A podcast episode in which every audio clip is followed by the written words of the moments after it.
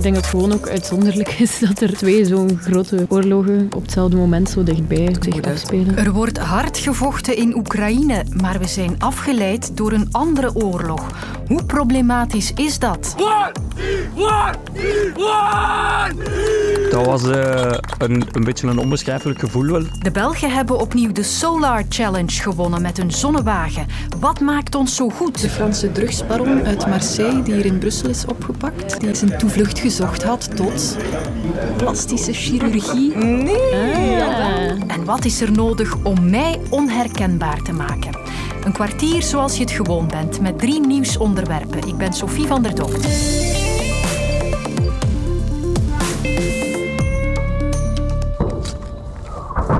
Gisteren zijn we daar bij een dorpje vlakbij binnengereden. Dat dorpje was half bezet door de Russen. Dus we moesten oppassen dat we het juiste huis uiteindelijk gingen vinden om daar alle humanitaire goederen te droppen. Je hoort het relaas van Arnaud De Decker, een freelance journalist die op dit moment in het oosten van Oekraïne is. Ik laat hem even verder vertellen. Ja, ze hebben niks meer. Hè. Geen water, geen elektriciteit. Het is een beetje, ja, ik was ook bij Bakhmut toen. Het zijn dezelfde toestanden. Misschien zelfs een beetje erger, want nu zijn alle journalisten zijn hier vertrokken, of de meeste journalisten zijn weg uit Oekraïne of uit het oosten van Oekraïne, omdat er uiteraard een ander conflict is of een andere oorlog, Israël en Midden-Oosten. Maar dat maakt wel dat de schrijnende situaties in de stad Avdiivka, die zijn bijzonder onderbelicht. En niet alleen Arnaud vindt het jammer dat er minder aandacht is voor de oorlog in Oekraïne. Ook veel luisteraars, kijkers en lezers van VRT Nieuws laten ons weten dat ze hier meer over willen horen. Zelfs mijn eigen moeder sprak me erop aan. Ik krijg niet zo vaak berichten van mijn mama over het nieuws, maar die stuurde dus vanmorgen, niet wetende wat ik op mijn lijstje had gezet. Is er geen oorlog meer in Oekraïne? Bijna niets meer over te horen. Het gaat alleen nog over Israël, wat natuurlijk ook belicht moet worden. Zo zie je maar hoe de media beslissen over wat we moeten denken en weten. Uw eigen mama? Ja, mijn mama. Ja. Oh. Ja. Dat klinkt streng, maar ik begrijp haar wel. Onze aandacht gaat de laatste weken vooral naar die nieuwste oorlog. De oorlog tussen Israël en Hamas. Maar ook in Oekraïne wordt er natuurlijk nog altijd gevochten. Jan Baljauw neemt ons mee naar het front, naar de industriestad Avdiivka in het uiterste oosten, in het gebied dat al een tijd bezet wordt door Rusland. En Avdiivka moeten we zoeken vlakbij die frontlinie. Avdiivka ligt heel dicht bij de belangrijke stad Donetsk, die in Russische handen is. Ook bij de luchthaven van Donetsk. En wat de Russen proberen te doen nu, is een omsingelingsbeweging uit te voeren. Avdiivka eigenlijk in te sluiten. Het is een soort van uitstulping in het front van ongeveer 8 kilometer breed. En de strijd woedt daar volop. Meer nog, er wordt daar harder gevochten dan ooit tevoren. Dat zie je ook aan het aantal doden dat valt. Tot voor enkele weken spraken de Oekraïners over gemiddeld 500-600 Russische doden per dag. Nu gaat het om meer dan 1380 en meer dan 50 tanks op één dag die stukken schoten zouden kunnen zijn. Het gaat duidelijk om verliezen aan de Russische kant, omdat zij nu op dit moment in het offensief zijn gegaan sinds een paar weken, vooral dan rond Avdiivka. En de tactiek die ze toepassen is een beetje dezelfde als in Bakhmut. Het gaat dus over golven van manschappen en materieel die naar de frontlinies worden gestuurd. In Bakhmut, volgens de getuigenis, ging het over een 10-tal manschappen per keer. Nu is het zelfs nog massaler. Nu zegt een Oekraïense commandant dat er tot 80 Russische militairen in één keer naar het front worden gestuurd. Die moeten natuurlijk opereren in een open veld en zijn dus heel kwetsbaar. En daardoor vallen er zoveel slachtoffers. Meer dan 1300 doden per dag. En niet alleen in de cijfers, ook op het terrein is de hevige strijd duidelijk merkbaar. Daar kan Arnaud De Decker over meespreken. Oekraïne en het Oostfront, dat blijft een heel brutale oorlog. Ik bedoel, die bommen, ik heb ze gisteren overal horen vallen. Het is een heel brutale oorlog die dreigt een beetje onderbelicht te worden. Ik heb een netwerk, vrienden, collega's, journalisten met wie ik afspreek. Maar die zijn allemaal weg. Die stuurden één per één bericht van kijk, sorry, wij gaan naar het Midden-Oosten. Wij komen misschien terug. Maar nu is Oekraïne even voorbij, zeggen die dan. Hij maakt zich dus zorgen over de afnemende aandacht voor Oekraïne. Maar de vraag is, hoe problematisch is dat? kan dit echt een impact hebben op het verloop van de oorlog. Dag, met Patrick. Defensiespecialist Patrick Bolder legt uit op welke manier media-aandacht een verschil kan maken in een oorlog. Uiteindelijk gaat de oorlog natuurlijk over, hoe bloedig dat ook klinkt, van soldaten die elkaar naar het leven staan. En dat is de essentie eigenlijk van de oorlog. En hoe lang kan je dat volhouden? Ja, dat is heel erg afhankelijk van hoeveel mensen zijn er nog, hoe gemotiveerd zijn ze en hoeveel bommen en granaten krijgen ze van de land die hen ondersteunen. En eigenlijk is de steun van de media niet zozeer van belang voor het voortduren van de oorlog, maar wel de steun op het gebied van wapenleveranties en op het gebied van in hoe lang kan je nog soldaten inzetten. We zien nu dat de afgelopen weken sinds 7 of 10 oktober 2023 de Russen heel erg in de aanval zijn. Nou, en dat wordt nu echt een uitputtingsslag. Wie kan het langst op de benen blijven staan? Wie kan het langst wapens naar de ander gooien als het ware? En dat wordt wat dat betreft wel spannend.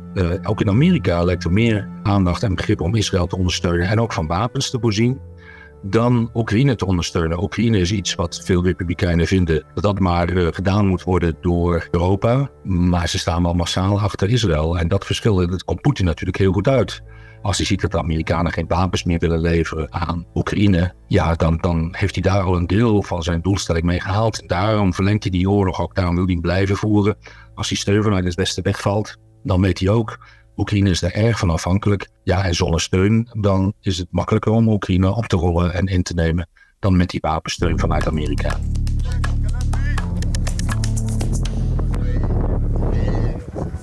...3.000 kilometer door Australië rijden in 4,5 dag tijd. Het is niet onmogelijk, maar als je dat doet met een auto die volledig op zonne-energie werkt, dan wordt het ineens toch een stuk spectaculairder.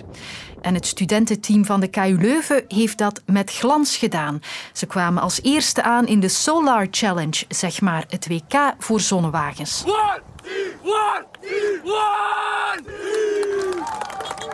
Een tweede keer goud, want ook de vorige editie van 2019 schreven de Belgen op hun naam. Met een gemiddelde snelheid van ongeveer 88 km per uur kon het team vandaag zijn titel verlengen. Hun wagen Infinite, een aerodynamisch kogelvormig ontwerp met 3 wielen, kwam als eerste over de meet in Adelaide. Er wordt nog wel een goed feestje gevierd vanavond, ja. Maar tussen het feesten door wou deze man gelukkig toch nog wat tijd vrijmaken voor ons. Ik ben Jochem Valken, ik ben lid van het Solar-team. Het afgelopen jaar heb ik eigenlijk meegeholpen aan de bedrijfsrelaties. En nu tijdens de race heb ik eigenlijk mee de operations planning voor mij genomen. Hij heeft het allemaal van op de eerste rij meegemaakt dus. En dat was een spannende belevenis. We voelden wel de hete adem van de Nederlandse teams in onze rug. Maar hebben die eigenlijk vrij goed kunnen afhouden en steeds onze eigen strategie kunnen rijden. Vanochtend was het toch nog wel stress hier voor de laatste 200 kilometer vlot door te komen, want er waren een hoop wegenwerken en we waren daar zeker niet onnodig stilstaan voor een rood licht of een stopbord. Maar uiteindelijk is eigenlijk alles vrij vlot verlopen en was de ontlading vandaag eigenlijk zeer groot bij aankomst. Ontlading, want de studenten moesten grote opofferingen doen. Het Solar-team is wel echt een fulltime commitment. Het is eigenlijk nog meer dan een dagdagelijkse job. Wij zetten er eigenlijk allemaal onze studies voor een jaar op pauze en werken eigenlijk van 's ochtends vroeg tot 's avonds laat volgens kantooruren eigenlijk dag in dag uit om eigenlijk die zonnewagen zo goed mogelijk te optimaliseren, maar ook het nodige budget binnen te halen dat we nodig hebben om enerzijds de wagen te kunnen bouwen, maar anderzijds ook de trip hier naar Australië te kunnen afleggen.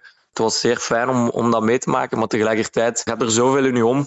Denk ik dat het nog altijd wel een beetje moet binnencijpelen. Wat dat we eigenlijk hebben bereikt, want het is niet alleen de afgelopen 5 dagen, maar eigenlijk de afgelopen 15, 16 maanden dat we eigenlijk aan het project hebben gewerkt. Al die tijd en energie leverde hen dus wel een mooie overwinning op.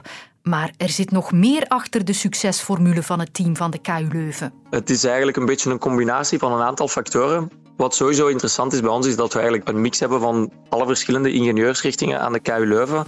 Een burgerlijk ingenieurs, industrieel ingenieurs en handelsingenieurs die eigenlijk samenkomen. En eigenlijk de meest interessante profielen worden gezocht om samen te zetten. Om zo eigenlijk een goede match te vinden in enerzijds het technische aspect, maar ook het marketing of het business relations aspect van het team.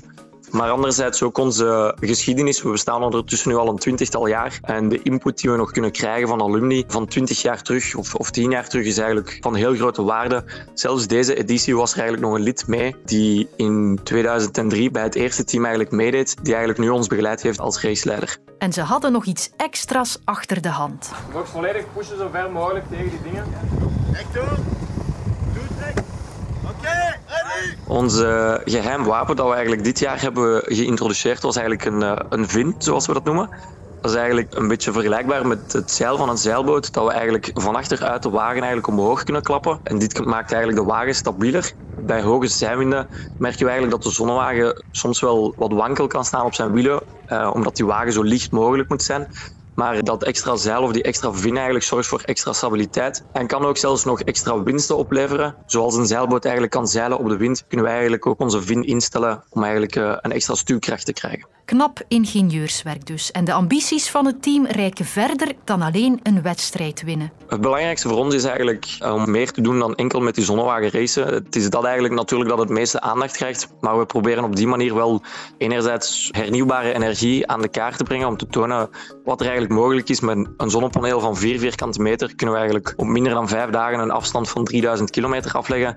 Maar anderzijds ook ja, die toptechnologie die we proberen zelf uit te vinden of samen met onze partners te introduceren. Die technologieën proberen we dan ook samen met onze partners te ontwikkelen.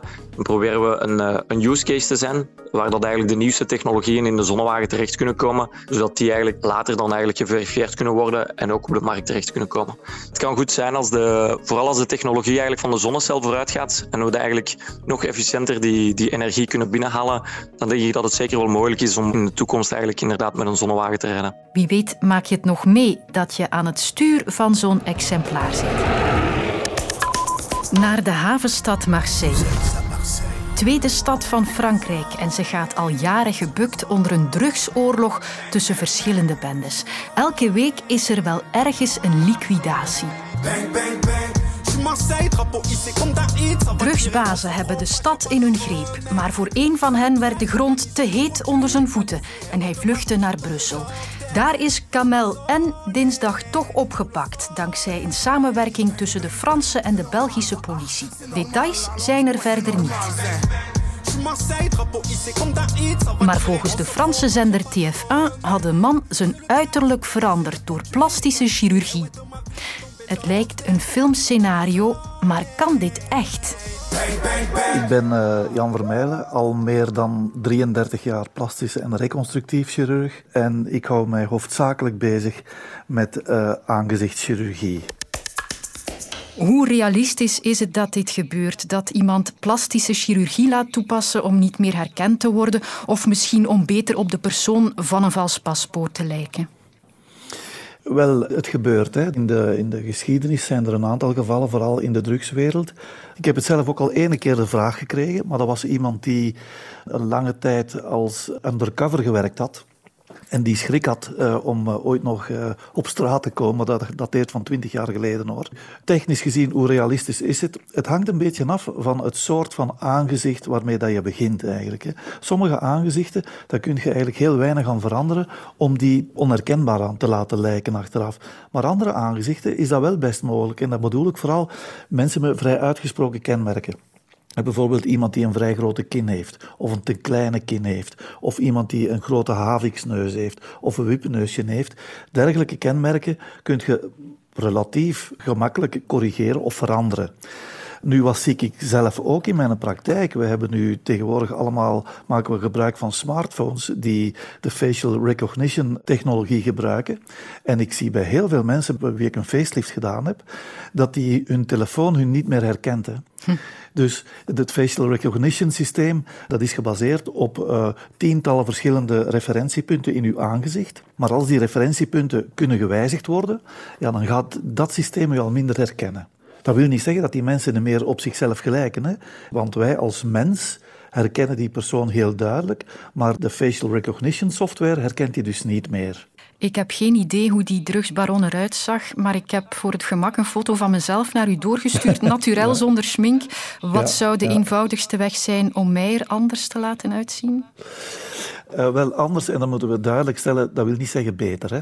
Maar anders, de hangwangetjes iets verminderen. Bijvoorbeeld, in uw geval ook de jukbeen iets prominenter maken, dan gaat uw vorm van uw aangezicht al wijzigen. Je gaat in plaats van een eerder rechthoekig aangezicht, gaat je eerder een ovaal aangezicht, een scherper aangezicht hebben. Dat is een mogelijkheid. Je kunt uw wenkbrauwpositie iets veranderen. Dat zijn ook de punten waardoor dat we mensen herkennen. De positie van een wenkbrauw. Het buitenste deel van de wenkbrauw bijvoorbeeld iets naar boven plaatsen. Dat is vrij gemakkelijk te doen.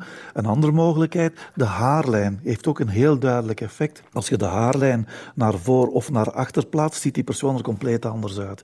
Uw neus kan ik niet beoordelen op uw foto, want het is een vast aanzicht. Er zit wel een knikje in bovenaan, dus daar kan misschien ook iets aan gebeuren. Ja, daar kan iets aan, inderdaad. Maar weet je, je kunt de software gemakkelijker bedriegen als het menselijk oog, hoor. Je zult nog altijd herkenbaar blijven voor de mensen die u kennen. Maar de software gaat u niet meer herkennen. Dus daar zit toch nog wel een mogelijkheid tot een verbetering in. Zeker als het gaat om het pakken van criminelen en zo verder. Hè. En ik onthoud, anders is daarom niet beter. Ook het kwartier blijft morgen in zijn herkenbare vorm met 3 onderwerpen. Dag! Zing jij vlotjes mee met de Rolling Stones of Taylor Swift? Maar hapert je kennis wanneer het over Mozart of Bach gaat? Beluister dan Eerste Hulp bij Klassiek. Voor iedereen die geen snars kent van klassieke muziek.